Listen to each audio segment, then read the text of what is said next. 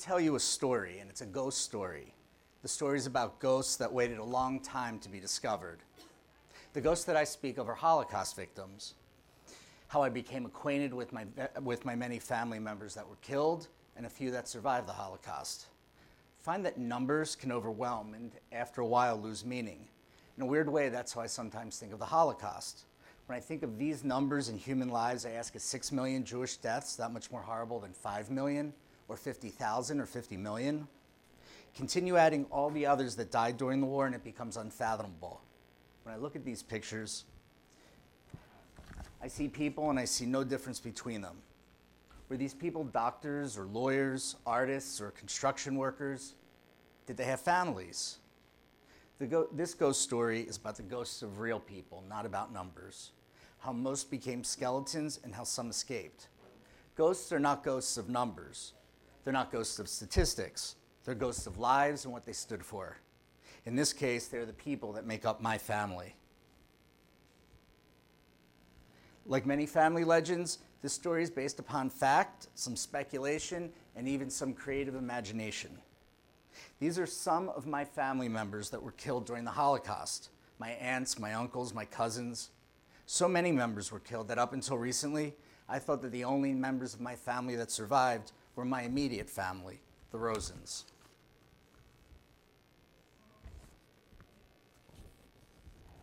My father and grandmother died, my father and his mother died six weeks apart. When I was 27 in 1994, my paternal grandfather died well before I was born in 1954. I never heard a bad thing about him. My grandmother always wore this ring that I'm wearing now, which was his. She was a Zaftig German woman, and so this, this man's ring always looked right on her. Somewhere along the way, she lost her own wedding band, so she always wore this as a constant reminder. She didn't leave a will behind, but she always said that she wanted me to inherit this ring. Because of my sister, my brother, and myself, I reminded her most of her husband. So when she died, she left a small but substantial amount of cash behind that she put away, as well as some idol, uh, uh, items that she accumulated. There was, however, a treasure trove that no one knew much about. These documents in a worn leather bag, all written in German. There were letters and official looking documents, passports, military records. There was also this green photo album, and they included pictures that dated back into the 1920s. These are pictures that had been stored away. The way one, one keeps letters and old uh, cards from past lovers from their youth. The letters were thrown in this old bag. They were nothing special, except for they were written by people long since dead. They were mainly people that were killed during the Holocaust in death camps, such as Auschwitz. These letters and these pictures are ghosts of relatives past. No one look at, looked at them for at least 30 years, but they were waiting to be examined, like a genie waiting for a person to rub its lamp and set him free. The documents were intriguing, the photos were beautiful, and the letters mysterious, but written entirely in German. Since no one remaining knew who these people were or could read German, these documents became decorations, something beautiful and mysterious, written on papers thin as onion script and a cursive script that today would be used for the most formal of occasions. I was tasked with holding on to these documents. Because of my siblings, I was the most likely to research them. So these documents, a good hundred or more, were mailed from Germany to Shanghai in the early 1940s. Then they traveled to the United States, where they remained in Philadelphia for over 40 years. I brought them Philadelphia, from Philadelphia to Boulder, Colorado, where I lived at the time. Five years later, they traveled with me to La Crosse, Wisconsin, and then moved to Minneapolis for two years. And finally, still mysterious and foreign, they came with me here to Chicago. The ghosts were on the move, but they were still undiscovered. Before I move forward, I should give you a little overview of what I knew, or at least what I thought I knew, about my father's uh, side of the family, or more specifically, about my paternal grandfather's side of the family, the Rosens. My father's name was Heinz, which he Americanized uh, later to Henry when he moved to the United States, and he was born in Berlin, Germany in 1933.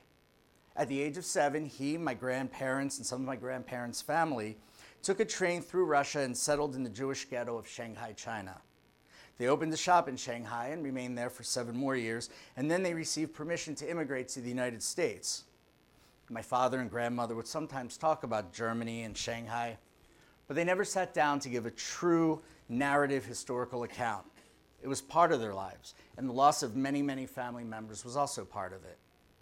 I remember hearing about my father's cousin Kurt, who he wanted to name me after. Much to my mother's dismay, she just never liked the name. It was too German sounding for her, spelled with a K. My father and, and Kurt, they played as children, but Kurt was killed in a camp, and my father never knew which one or exactly when. I guess Kurt's ghost wanted to be released through my name, but he was turned away. He remained in that black bag for many years. In 2009, though, the ghosts became restless and their fates began to change. I received a random email from a Mr. Heinz Ratty who lives in Switzerland. Mr. Ratty attempted to track down the descendants that originated in the area of Großtuchen, Poland. His intention was to erect a monument dedicated to those that were killed in the area during World War II. And subsequently, he reached his goal. He explained to me that he had phoned my mother from Europe and she immediately hung up on him. She had no interest in the stranger that claimed to be tracking these people down.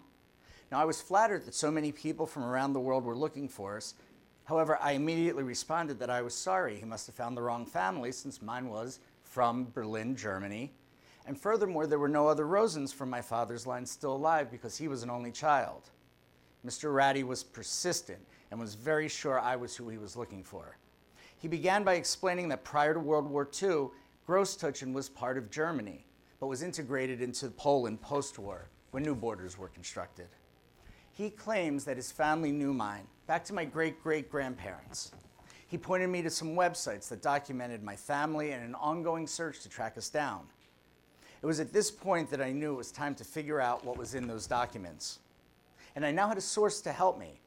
Little did we know what we would find, whom we would find, and what I had stored away. And that genie was soon to be released from its bottle.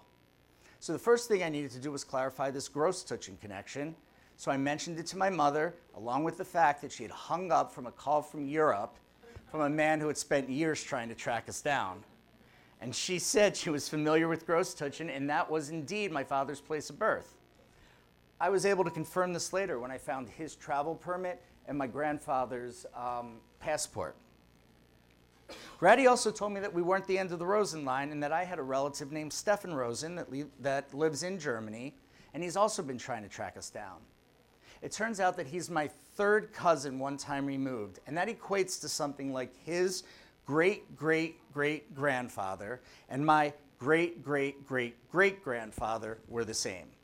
So it was a bit of a tenuous connection, but it was a start. I found out that my grandfather Max had six siblings, one of whom died, died prior to World War II. Four of the other five died during the war, either in death camps or of illness, and one other that survived the war. Their, their father, my great grandfather, was named Louis, but he went by the name uh, Adolf, which was kind of ironic given what was going to happen to him. Um, and Louis had a brother named Julius. So my wife and I now joke that we used to have a limited amount of people on my father's side to name kids after, but now we have a plethora since Jews don't name their children after living relatives. These are German sounding names like Greta and Frida and Henrietta. But now I was able to trace my family back to, to uh, 1797 when my great great great great grandfather was born. As far as I know, the family lived in Germany or the Germanic lands or Poland from at least the 18th century. My family owned this inn and tavern in Großtuchen, and they were a well established family integrated in the community. However, on Kristallnacht, the store was looted and the family feared for their lives. Kristallnacht occurred in November of 1938. On that night, Jewish businesses were looted, synagogues were burned, and state sponsored violence against Jews occurred throughout Germany and Austria. Kristallnacht is translated as Crystal Night, and it refers to the glass of the broken windows that was scattered on the streets afterwards.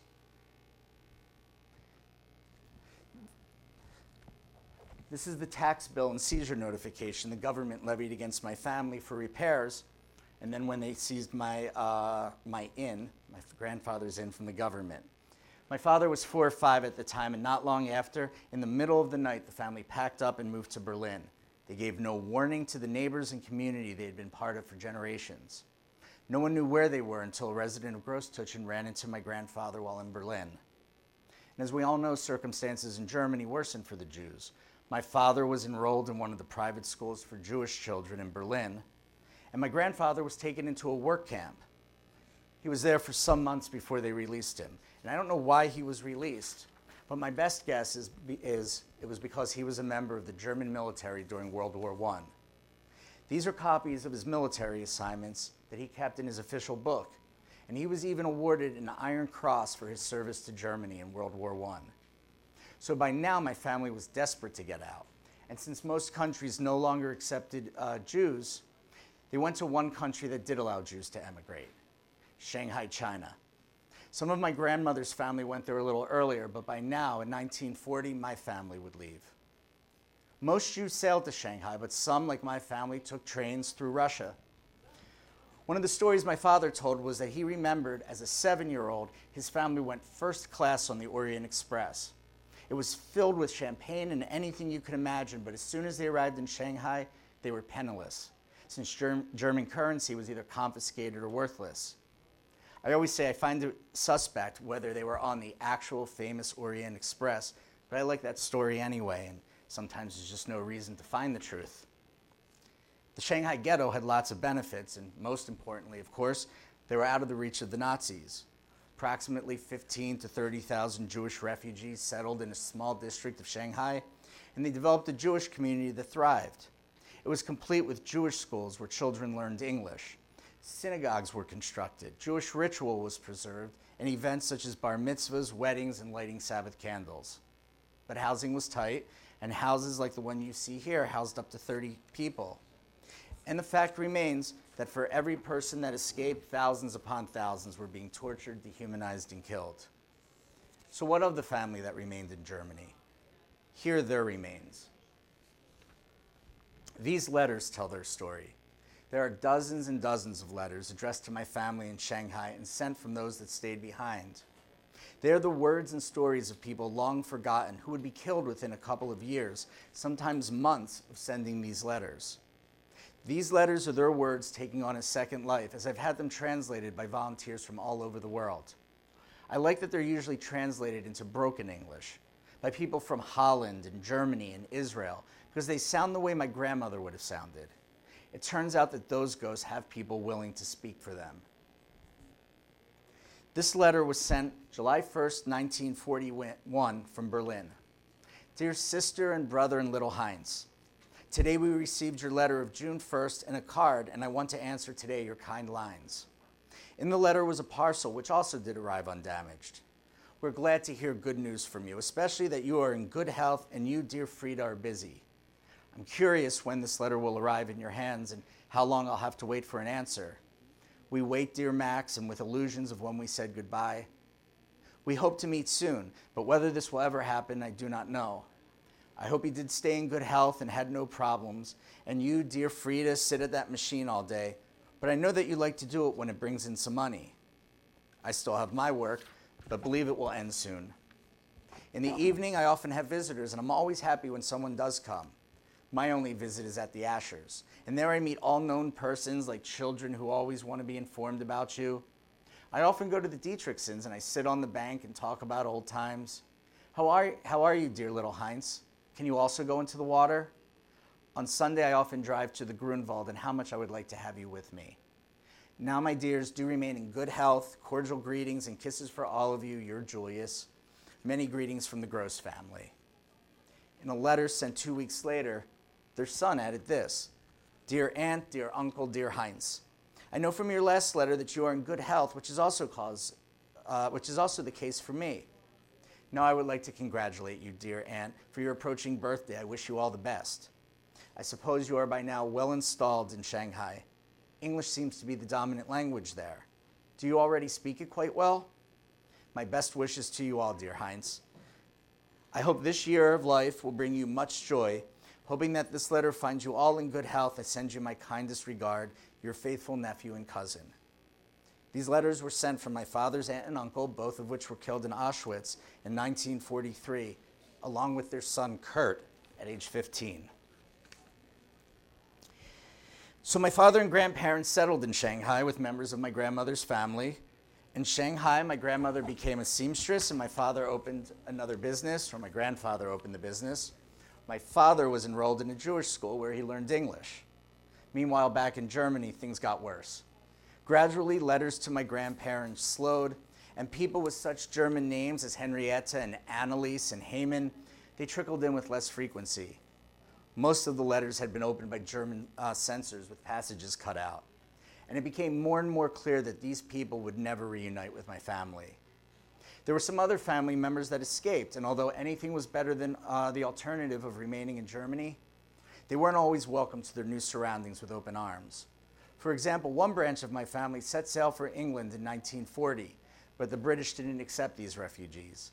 Instead, they were rerouted to a small island nation called Mauritius in the southern hemisphere, where they were put in refugee camps for six years.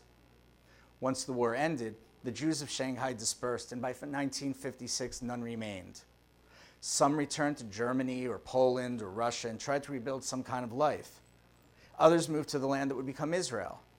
Many countries, including the United States, forced survivors to find a sponsor that would vouch for them. My, my immediate family story was a bit of a mystery, but what I uncovered astounds me. I found these documents from a Mr. Gunther Rosen from Elmhurst, uh, New York, a name I had never heard of, yet he was the man that sponsored my grandparents' journey to the United States. I have a record of everything Gunther submitted to the government bank records, affidavits, insurance policies, and other paperwork.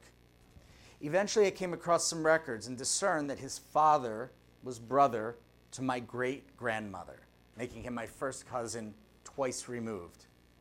This is an excerpt from Gunther's letter to the United States government. He says, As far as I know, they are my only fa- family left, and who thus had the good fortune to survive the persecution in Germany as well as life under Japanese occupation. So it's only natural that I help and assist them, but I am doing so gladly and willingly. How happy they will be here in the United States, where at least they will have another future to look forward to, a future for their only child. Now, Gunther died long ago, but I tracked down his son Peter, who lives in Los Angeles, and sent him an email. Out of the blue with all these documents. He replied quickly and agreed that he was the descendant of that same Gunther. However, he had no idea who we were either, and he quickly put me in touch with his children we remain in touch via Facebook. After seven years in Shanghai, my father and family came to the United States in 1947 aboard this ship. They landed in San Francisco and made their way to Philadelphia, where they had friends from Shanghai. In a weird way, I now know more about these ghosts than some of the people I grew up with. There are many other great stories family members that married first cousins, an interracial marriage in the early 20th century, and even a world renowned Italian circus performer. Who'd have guessed? A few, a few years ago, my mother, sister, and I visited Shanghai, and we took a walk through the ghetto and visited the synagogue and museum that commemorates the Shanghai Jews. I've also been to Germany a few times, and each time I look at the faces of people that might be relatives or might be related to those that killed my relatives. It's a beautiful country and one I could return to over and over again. As for my father, he never expressed an interest in returning to Germany. In the 1980s, he'd say that he had left as a child and he wouldn't remember anything if he did return.